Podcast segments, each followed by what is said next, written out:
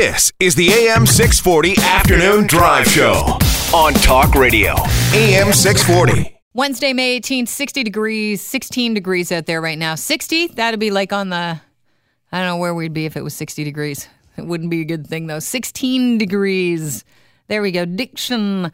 Following the Liberals' announcement that the legislation to legalize recreational use of marijuana is less than a year away, Toronto has witnessed a recent surge in the number of storefront dispensaries. Weed smokers are coming out of the shadows in a climate that people feel is pretty much legal ish.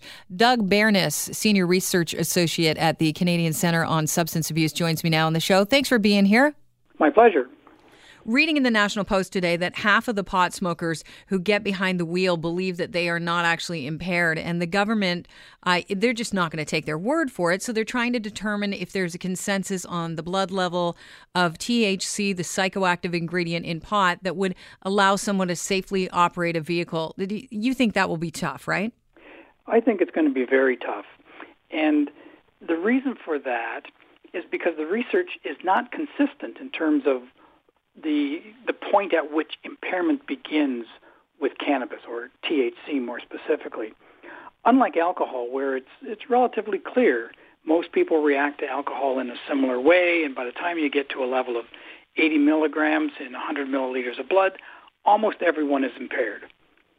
We're trying to do the same thing with, with cannabis, and it's just not that simple because the effects are not that clear, and they're they're quite variable with not only between individuals, but even within the same individual from time to time.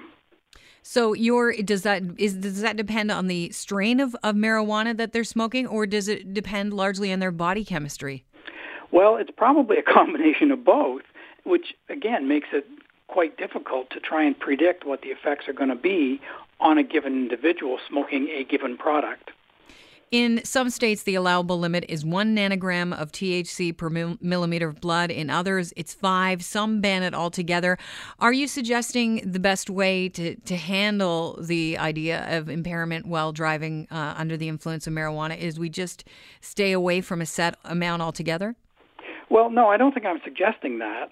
Uh, we can still set a limit, and we can do pretty much what what the the Brits do, and that is they they have a limit and they can test for that limit, but they can also test for impairment.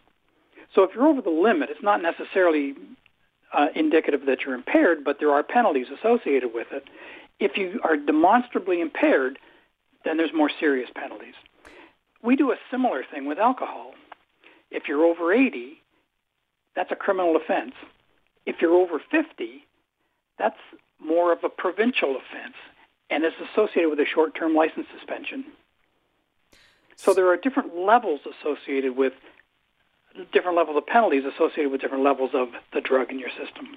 So, are you suggesting that we look more to the British situation and uh, find out exactly, maybe copy what they're doing as far as uh, setting the level for uh, the limit in your system and what is impairment? Yeah, I, I think that's a reasonable approach that we need to to consider.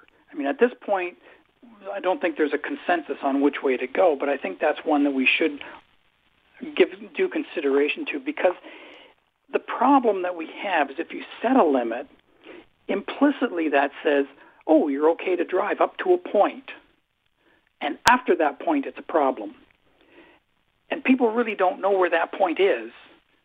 They don't have this thing at home that they can test themselves. We don't even have those things for alcohol, really. Mm-hmm so people are, are guessing. And the last thing we want to do at this point is to tell people that it's okay to smoke and drive. Just don't do too much. Right. So when I want to just jump back to the idea of the British system and how they they set a fine for they they have the limit set for what you can safely drive at. If you go over that, you're fined, but you might not be you might not be impaired, but you're still going to be fined.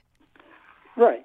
I guess that's going to confuse people, right? Because you know well, the whole thing we're trying to do is p- keep people from being impaired off the road, and you know there are people that you know argue I'm fine, I'm not impaired when I uh, smoke pot. I've been doing it all my life, and if they are absolutely correct that they're not impaired, we're going to just be fining them just because.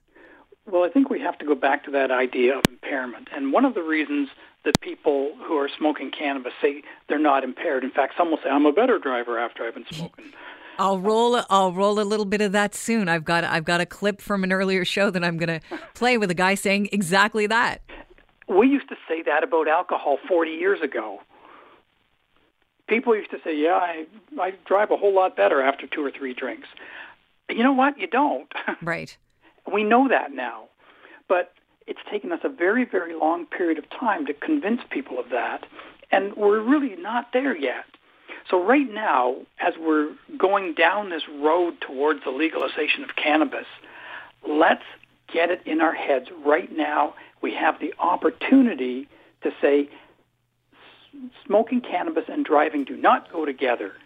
Let's create a culture that embellishes that and just embraces it so that we start off that way.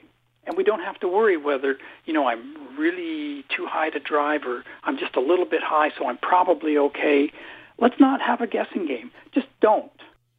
Just sounds like we're saying no to drugs. That is Doug Beirness, Senior Research Associate at the Canadian Center on Substance Abuse, says, you know what? Just do not drive if you've been smoking the pot.